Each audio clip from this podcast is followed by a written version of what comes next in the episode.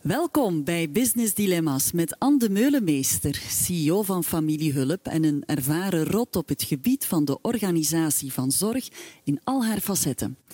Hybride werken mag dan wel een hot topic zijn, het brengt ook uitdagingen mee. Hoe zit het bijvoorbeeld met connectie en verbondenheid met collega's en de organisatie? Welk parcours volgde aan en welke obstakels staken stokken in de wielen? Welkom in deze talkshow van Inetum, waar de grenzen tussen klant, medewerker en technologie vervagen.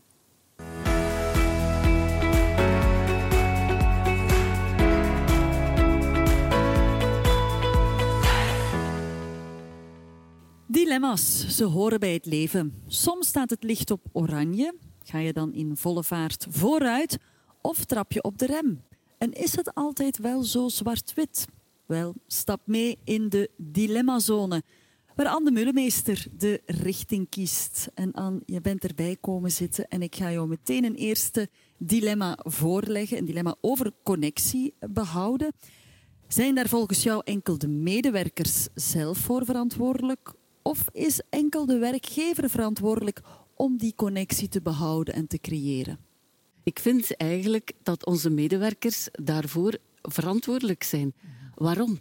Omdat bij ons in de zorg uh, ontmoeting, nabij zijn, samenwerken met uw cliënt, uw patiënt en met uw collega, dat het eigenlijk echt ons DNA is. Mhm. Ik zeg zelfs meer, het zit in ons motto. Bij familiehulp eronder staat er, we zijn er voor jou. Dus het lijkt mij dan ook logisch dat onze medewerkers echt investeren in die connectie, zowel met hun klanten en hun, uh, de mensen die ze dus thuis bezoeken in de thuiszorg, als met de organisatie en met hun collega's, met hun teams. Ja. Natuurlijk doen wij er alles aan, Wel, aan de kant van de organisatie. Ligt het, Ja, ligt het dan echt alleen bij hen? Of kan de, ja, de overste, de, de, de werkgever, daar ook aan meehelpen aan die connectie te behouden. Ja, absoluut. Toen uh, corona in zijn uh, laatste periode kwam, heeft, hebben wij zoals elke organisatie ons gebogen over het uh, hybride werken. En we hebben nadrukkelijk gekozen niet voor een kader of een, een visie op thuiswerken, maar een visie op hybride werken. En we zijn eigenlijk vertrokken van de ideeën over uh, connectie maken tussen uh, de, de thuissituatie waar de mensen in, in werken en uh, de, het bedrijf aanwezig zijn op het kantoor in de teams. En we hebben daar ja, de uitgangspunten heel helder geformuleerd, de verwachtingen heel helder geformuleerd. En we hebben ons daar natuurlijk ook op georganiseerd. Via de teamontmoetingen en dergelijke, via allerlei instrumenten. We hebben ook eigenlijk na corona heel hard duidelijk gemaakt dat wij verwachten dat de mensen niet thuis bleven. Hè. Wij zijn niet gegaan naar vier dagen thuiswerk of zo. Bij ons is het maximum twee dagen uh, thuiswerk. Uh, voor, de kan, voor de mensen die op kantoor werken. Ja, degenen die de zorg uh, brengen bij de mensen thuis, die zijn natuurlijk altijd op de baan. Maar ook uh, die halen we systematisch binnen voor overleg. Uh, worden zij, ver, zij worden verwacht. Ja. Mhm, dus voor jullie is het toch noodzakelijk dat die mensen fysiek samenkomen om net die connectie te behouden. Maar wat doe je dan met mensen die echt wel goed werk leveren, maar die eigenlijk helemaal geen nood hebben aan die connectie met collega's? Ja, we hebben wel ondervonden dat er inderdaad verschillen zijn tussen uh, de medewerkers en dat uh, sommige medewerkers zich heel goed uh, vinden in het feit dat ze thuis hun gezin ja, goed kunnen afstemmen met hun werk, het feit dat ze ook die verplaatsingen niet meer hebben. Bijvoorbeeld voor de mensen die de grote verplaatsingen naar Brussel of naar een verre stad moeten maken, zijn we toch iets uh, soepeler en laten we iets meer toe. Voor andere mensen uh, moet ik dan zeggen, die willen helemaal af van dat thuiswerken en die willen weer iedere dag op kantoor zijn. Ook daarvoor maken we plek. En we hebben dat eigenlijk in zijn totaliteit opgevangen door veel meer aanloopplekken. Dus zodanig dat satellietwerken, zo noemen we dat, mogelijk is. Dus dat ze ja, toch onder mensen zijn, onder collega's zijn, daarom niet op hun eigen vaste werkplek, maar misschien in de buurt. En dat geeft ook nog kansen weer om uh, ja, bepaalde aspecten van het bedrijf te leren kennen die ze anders niet kenden. En zorg je zelfs op die satellietplekken dat er toch connectie is met de hoofdzetel? Neem je daar initiatief voor? Ja, we hebben uh, uh, vaste uh, systemen van overleg, waarbij dan iedereen wel op de hoofdzetel uitgenodigd is. En dat zijn niet alleen werkzaken, dat zijn ook hele leuke zaken. Hè. Dat zijn ook informele zaken, dat zijn feestelijke zaken. dus ja, er is wel op dat vlak een en ander veranderd. We hebben dat zelfs tijdens corona gedaan. Ehm, dus de mensen eh, proberen toch uh, te verbinden op een of andere manier met geschenken en met heel leuk radiofamiliehulp. Hebben we ook al een paar keer georganiseerd. Dus uh, dan nodigen we een, een radiomaakster uit. Dat was Caroline Becker. En die heeft eigenlijk vier uur aan een stuk met onze mensen overal te landen via de telefoon en via een interactief programma eigenlijk uh, de sfeer erin gehouden en die verbinding ook uh, een stuk gerealiseerd. En op die manier die connectie, die connectie ja. ook, uh, ook gelegd. Ja. En jij zelf aan, je bent topvrouw van familiehulp. Op welke momenten ja, heb jij jezelf al het meest geconnecteerd gevoeld? Je zegt, ja, nu is die connectie hier echt aanwezig. Ik kan me voorstellen, zo'n topvrouw, misschien op, op eenzame hoogte wordt wel eens gezegd. Hoe, hoe behoud jij zelf die connectie? Het, uh, het beste om, om uh, de verbinding te maken is natuurlijk in het gesprek met, met, de medewerkers zelf. Dus gaan als de medewerkers samen aanwezig zijn, bijvoorbeeld op een jaarviering. Al onze groepen hebben ook jaarvieringen. Ik vind dat altijd zo hartverwarmend, zeker omdat wij ook heel veel mensen uit, met verschillende nationaliteiten en culturen te werk stellen. En uh, ik ga dan graag bijvoorbeeld naar de jaarviering in Brussel. Uh, nu, de laatste keer was het in de basiliek van Koekelberg. Was er een, een gospelkoor.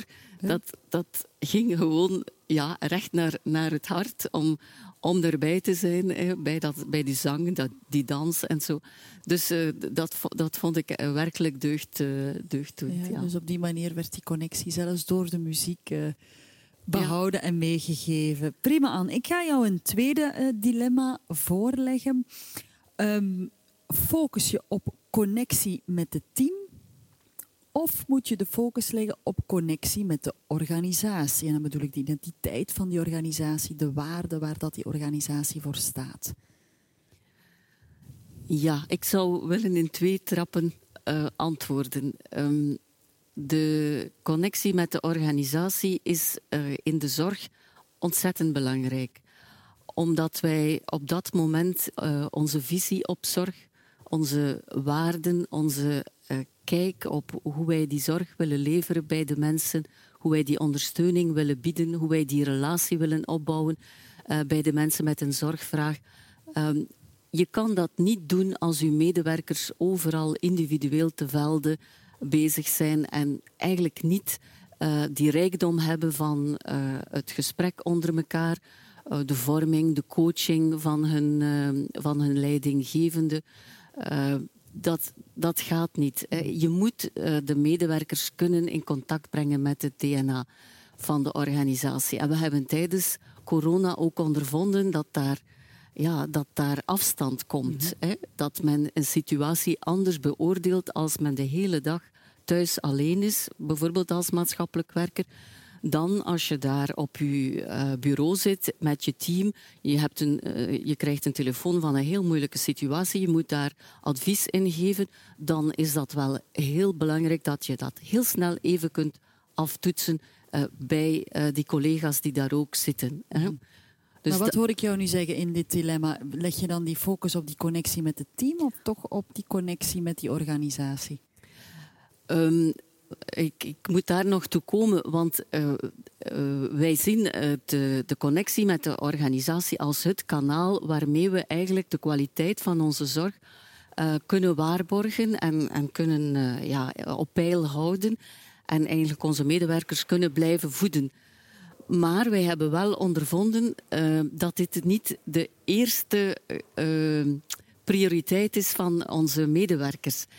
En dat is een, een, evolutie die we zien de laatste jaren, en zeker ook bij jonge medewerkers, dat de connectie met hun team eigenlijk veel belangrijker is. Ja, ik zeg dat niet graag als CEO van, van een organisatie, van een bedrijf, maar het is wel de realiteit. En hoe merk je dat dan? Dat dat zo. Eh, ja, ja omdat de relatie die ze kunnen opbouwen met hun collega's en met hun team is in feite uh, veel belangrijker emotioneel voor hen, affectief voor hen. Ook de ondersteuning die ze daar krijgen, het kunnen delen met elkaar, is ontzettend uh, belangrijk. En dat is zelfs zo voor niet alleen voor de mensen die in de zorg staan, maar ook voor de mensen die eigenlijk een, een, een, een uh, ja, een gewone ondersteunende functie hebben. Die trekken eigenlijk liever, die steken liever tijd in die connectie met dat team. Maar wij hadden dat al lang in de gaten, want vroeger waren wij eigenlijk een organisatie die vooral werkte in een één op één. Eén leidinggevende met één medewerker en die ene medewerker dikwijls ook met één klant dat was niet goed, dus wij hebben uh, gewerkt rond een innovatieve arbeidsorganisatie en wij zijn al die één op eens gaan doorbreken en wij zijn overgeschakeld via die arbeidsinnovatieve organisatie naar echte teamwerking. En onze mensen vormen nu uh, interdisciplinaire teams. En zij ontmoeten elkaar dus om de veertien dagen uh, in die teams. En wij hebben dus via teamcoaching via het nadenken van die teams over hun kerntaken, uh, via het maken van uh, wat wij noemen een fleximatrix. Hè. Wij, wij, maken een matrix op, of zij maken dat op, want het gaat ook gepaard met een grotere bevoegdheid die zij, die zij zelf mhm. krijgen, meer uh, regelruimte die zij zelf krijgen, om die taken onder elkaar te verdelen. En wat gebeurt er dan? Dan kunnen ze in sterrollen gaan. Hè. Ze kiezen dan op basis van hun talenten en hun interesses wat zij in dat team uh, gaan doen. Dus zij hoeven niet meer alles te doen, uh, van, zoals vroeger in die één op één. Nee, ze kunnen bepaalde dingen eigenlijk loslaten, overlaten aan collega's. En zij kunnen gaan voor, voor hun sterrol. En wij doen dat dus bij de basiswerkers, de verzorgenden, de huishoudhulpen, Ehm, de oppasmedewerkers. En wij doen, dat, wij doen dat bij het middenkader. Dus je geeft eigenlijk meer autonomie, maar je verwacht ook die verantwoordelijkheid dan voor hetgeen wat dat ze, ja. Ja, voor hetgeen wat dat ze doen. Als je dat nu bekijkt, die, die, die focus op die connectie met dat team, levert dat dan ook resultaten op? Ja, dat levert zeker resultaten op. In het begin niet. Hè. In het begin was dat zeer moeilijk, omdat we ja, uh, die teams moesten gevormd worden. Uh, dat geeft ja, voor de mensen heel veel ongemak. Ze zijn uit hun comfortzones. Eh, ze, ze moeten de klik vinden met elkaar. Sommigen zaten in een soort, in, een soort team, maar dat team zijn ze kwijt en ze moeten zich nu inwerken in een nieuw team. Ze moeten taken afstaan, loslaten. Dat is ook niet zo gemakkelijk. Ze moeten verantwoordelijkheid opnemen en vroeger konden ze misschien meer achteroverleunen. Dus in het begin was dat zeker niet gemakkelijk, maar we zijn daar dus al meer dan vijf jaar mee bezig. En um, we kunnen nu zeggen, en we hebben dat gezien in corona, dat dit werkelijk resultaat oplevert. Dat de mensen eigenlijk het best weten hoe zij dan zo'n crisissituatie ook moeten opvangen. Hoe zij zich moeten organiseren. Heel, uh, heel mooi voorbeeld ook dat u, dat u daar geeft. Ja. Uh, bedrijven die echt willen inzetten op die connectie of daar ook heel erg mee bezig zijn. U zegt net, net zelf, we hebben daar al wel een ervaring uh, mee. Waar zetten ze dan het best op in? Op um, ondersteuning vind ik van die teamwerking, van, van teamcoaching. Dat is echt van belang. En dat betekent ook op het moment dat er bijvoorbeeld een crisis is, dat je meteen daar iemand kunt uh, op afsturen. Uh, je moet erin investeren. Extra mankracht, een stuk in investeren. Dat is absoluut uh, nodig extra investeren om tot een betere teamwerking uh, te ja, komen. Ja, en uh, een, een, resultaat dat, uh, dat meegenomen is, zeker in deze tijden van krapte van, op de arbeidsmarkt, is een beter retentiebeleid. Het is een voorbeeld van een duurzaam personeelsbeleid.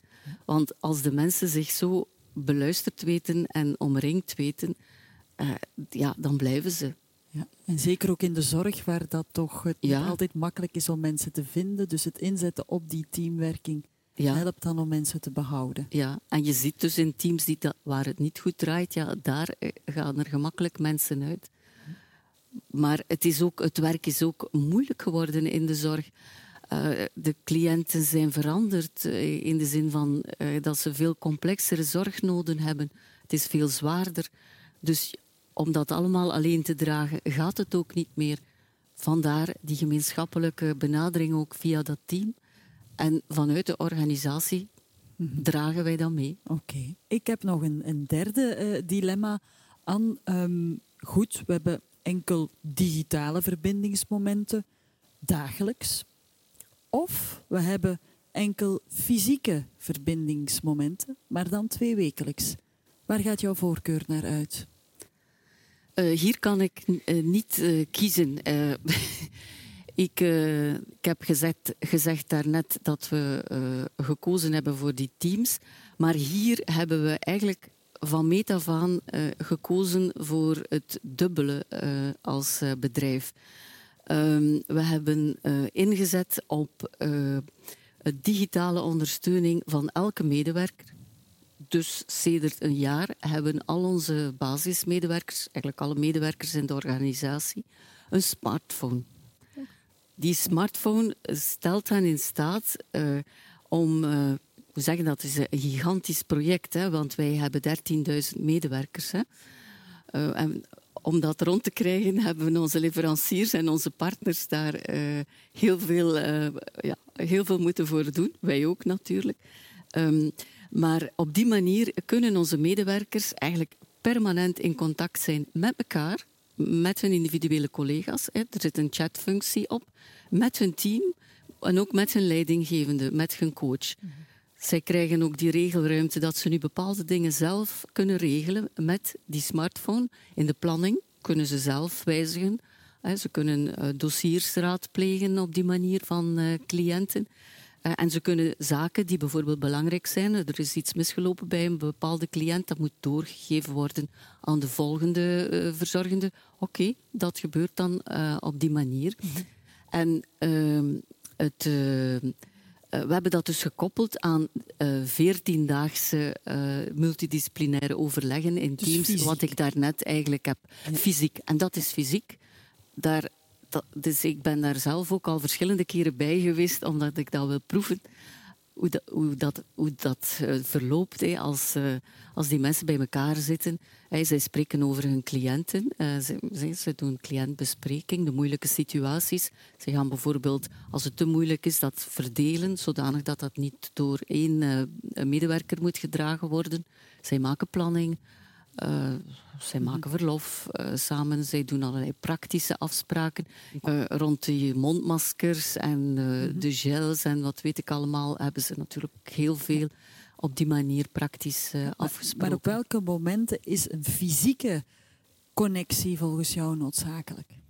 Die, om, die veertiendaagse is echt noodzakelijk. En daar moet, moeten wij dat niet afdwingen. Daar vragen zij zelf om. Dat is ook voorzien in het urenpakket, in het tijdspakket. Dat, daar vragen zij zelf om. En de content die daar besproken wordt, is anders dan hetgeen wat je tijdens zo'n digitaal overleg zou doen? Of niet noodzakelijk? Eh, het, uh, eigenlijk, als het gaat over zorg, is het zeer moeilijk om dat uh, digitaal te doen. Dat, die connectie is, is nog niet toereikend. Wij hebben natuurlijk tijdens corona voor alle zakelijk overleg, um, bijvoorbeeld in het kader van uh, eh, HR-beleid of financiën of uh, eh, ICT, ehm, ja, met, met alle ondersteunende diensten, hebben wij wel al, uh, alles digitaal georganiseerd, zoals elk bedrijf. Wij hebben daar ook heel veel uit opgestoken, in die zin dat wij nu een opdeling hebben van het type er is een type overleg dat we digitaal doen, kort, snel, lean. Maar wij hebben voor elk team, ongeacht waar ze zitten, en voor alle belangrijke overleggen hebben wij nog fysieke bijeenkomsten. dat, daar onderscheiden wij ons bijvoorbeeld van een financiële sector of uh, ja, van toch meer zakelijke sectoren. Um, wij zijn een mensensector. En is corona op het gebied van connectie ook een gamechanger geweest bij jullie? Ja, wel? Ja, ja, absoluut. En um, wij uh, hadden het niet kunnen redden uh, uh, tijdens. dus wij hebben veel inzichten opgedaan over onze teams, over de rol die het digitale kon spelen in onze processen. Dat zou nooit zo snel gegaan zijn als, dat, uh, als corona er niet geweest was. Nu hebben we ze eigenlijk echt kunnen in bad trekken. Uh, sommigen om thuis te werken, hè. anderen om inderdaad met die smartphones uh, aan de slag te gaan. Wij hadden vooraf een, um, een POC, een Proof of Concept gedaan. En uh, daaruit bleek dat één op drie eigenlijk niet uh, handig was met smartphone. Eigenlijk een, uh, een, een digi, bijna een digibeet was. Nu, wij noemen ze digileerders. Ik, vind dat we dat positief moeten bekijken. En wij hebben al echt uren vorming gegeven en coaching om iedereen mee te krijgen in dat digitaal verhaal. En op die manier eigenlijk uh, ook de mensen maatschappelijk en persoonlijk uh, te, te, laten ontwikkelen, zodanig dat ze op andere levensdomeinen dat ook kunnen inzetten. Wauw, heel, heel mooi ook. Digileerders, een mooi woord uh, om, ja. om, te onthouden. Tot slot aan um, bij dit derde dilemma is connectie. Is dat nu volgens jou een middel om goed samen te werken? Of is het net het resultaat van een goede samenwerking? Bij ons is het het begin. Dus connectie, het is middel, het is, connectie het is, ja. is, altijd het begin. Um, als wij de eerste keer bij iemand thuis gaan, uh, ja, dan moeten we uh, ons welkom. Dan moeten we kunnen connecteren. De mensen moeten ons welkom heten. Hè? Het is niet zoals je naar een ziekenhuis gaat of naar de dokter gaat of, of dergelijke. Wij gaan naar die persoon thuis. Die persoon heeft een zorgvraag of een ondersteuningsvraag. En die persoon moet dat ook gewoon worden dat wij daar komen. Dus wij moeten kunnen connecteren, goed kunnen ontmoeten met die persoon. Hè. Dus wij moeten die, dat in onze vingers hebben. En ik vind ook als werkgever, als, als verantwoordelijke in een bedrijf, is dat de uitdaging naar onze medewerkers toe ook. Uh, dat wij met onze medewerkers uh, die de weg vinden naar ons, dat wij, uh, ja, wij zoeken ze ook natuurlijk. Mm -hmm, wij gaan ja. ook proberen volop te connecteren. Dat is eigenlijk een, een verhaal op zich. Maar als, ze dan on, uh, als we dan die onboarding hebben, is zo belangrijk die onboarding en dan die band, die connectie voortdurend houden met die medewerkers. Ja, ik, ik geloof niet in dat thuiswerken uh, dag in dag uit. Dat, dat, uh, dat is misschien voor een kleine niche, maar dat gaat zeker ik, niet in, bij ons het, ja, het antwoord zijn. Ja, dat alles begint bij, met connectie bij jullie. Tot slot aan bedrijven of organisaties die echt willen inzetten op connectie of die extra willen connecteren. Welke tips heb jij voor hen?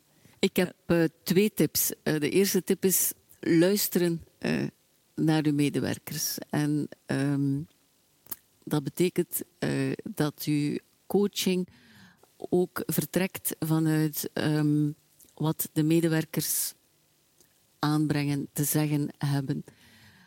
En als je coachingsgesprekken, eigenlijk elk gesprek met de medewerker start uh, met luisterende vragen, dan uh, zal je heel veel uh, vinden en kunnen bouwen op die connectie die je op dat moment kunt leggen. Het tweede is, en het sluit erbij aan, wij zetten volop in op verbindende communicatie. Dat is een andere stijl van communiceren. Um, wij hebben al onze leidinggevenden daarin opgeleid. Um, we hebben ook heel onze directie uh, meegetrokken in dat verhaal. En uh, ja, je moet het menen met connectie. Mm -hmm. okay. Het is niet een digitaal linkske. Mm. Echte connectie is tussen mensen, is mensenwerk. Het moet authentiek zijn, dat mm -hmm. onthoud ik ook. Dankjewel, uh, Anne de Bullemeester, om dit alles al met ons te delen. Maar uh, we zetten straks onze route met jou nog wat verder. We gaan nog wat dieper duiken in jouw drijfveren en in uh, jouw visie. Ja, en benieuwd wat Anne te vertellen heeft over haar volgende halte? Wel, daarvoor kan je terecht op impact.inetum-realdolmen.world. En hier maken we nu de oversteek al naar technologie. En dat doen we met Tim Lemmens, Chief Digital Officer van Inetum België.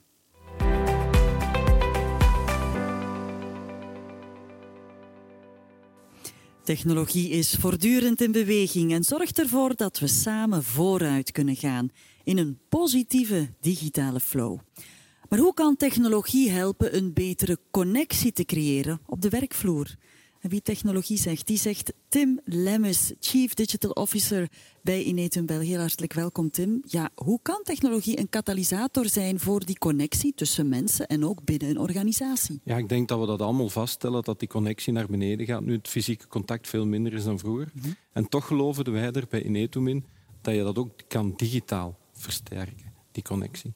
Wat wij hebben gedaan is intern eigenlijk een platform gecreëerd. Um, waarin we gaan zorgen dat de medewerker dat als zijn virtuele voordeur voor het Inetumhuis ziet.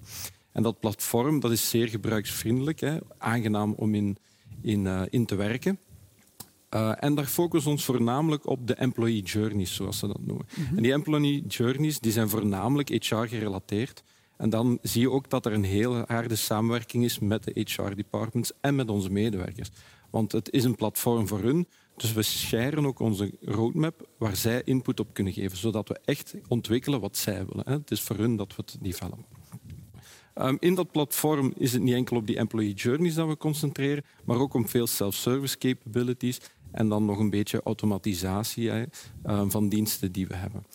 Uh, we brengen dat dan naar hun digitale werkplek en naar de gekende tools voor hun. Microsoft Teams bijvoorbeeld, dat is dat platform volledig geïntegreerd. En we zien toch wel dat dat echt aanslaat, want dat is echt voelen dat we het voor hun doen, um, helemaal op hun maat gepersonaliseerd. Dus dat is wel een succes. Oké, okay, als we nog wat dieper uh, inzoomen, kan je een voorbeelden geven van initiatieven bij jullie die ook echt succesvol zijn? Ja, absoluut. Um, in maart hadden we nog Complimentendag. We hebben daarbij in Netum een complimentenmaand van gemaakt. Okay omdat wij echt wel geloven dat onze medewerkers die complimenten verdienen, hebben we eigenlijk via low-code technologie een zeer eenvoudige applicatie gemaakt waarin medewerkers complimenten kunnen sturen naar hun collega's. Um, die komen dan aan via mail en uh, in, ja, in een digitale postbus, waarin je dan een mooie kaart krijgt. Uh, en dat slaagt ook wel aan. Hè. Uh, we zien dat de medewerkers daar veelvuldig van gebruik hebben gemaakt. En zo zie je weer hoe technologie op een eenvoudige manier toch de connectie kan boosten tussen de collega's onderling. Absoluut. Een digitale complimentenmaand. Hè. Laten we dan eens naar de toekomst kijken. Hoe kijk je daarnaar op, op dat vlak? Wel, ik heb daar net van die virtuele of digitale voordeur mhm. van ons Inetum Huis uh, gesproken. Ik denk als je ziet naar de ontwikkelingen die in de metaverse aan de, aan de gang zijn, denk ik wel dat die, dat platform dat we vandaag hebben de potentie heeft om daar echt wel een virtuele wereld achter te steken op een gegeven moment. Dus als we nog eventjes wachten, zie ik daar echt wel potentieel ook. En met de technologie die eraan komt. Oké, okay, kijk samen met jou uit naar die toekomst. Dankjewel, Tim Lemmens. Dank je, Anne. We komen stilaan op onze eindbestemming. En ik neem mee dat connectie een verhaal van mensen is en blijft. Luisteren naar je medewerkers en inzetten op je verbindende communicatie zijn daarbij heel belangrijk. En zij zorgen ook voor een verbondenheid met je organisatie. Wie geen enkele aflevering wil missen, wel, die kan terecht op impact.enetum-realdolmen.world. En intussen heeft Anne haar drijfveren en visie verder toegelicht. Tot binnenkort.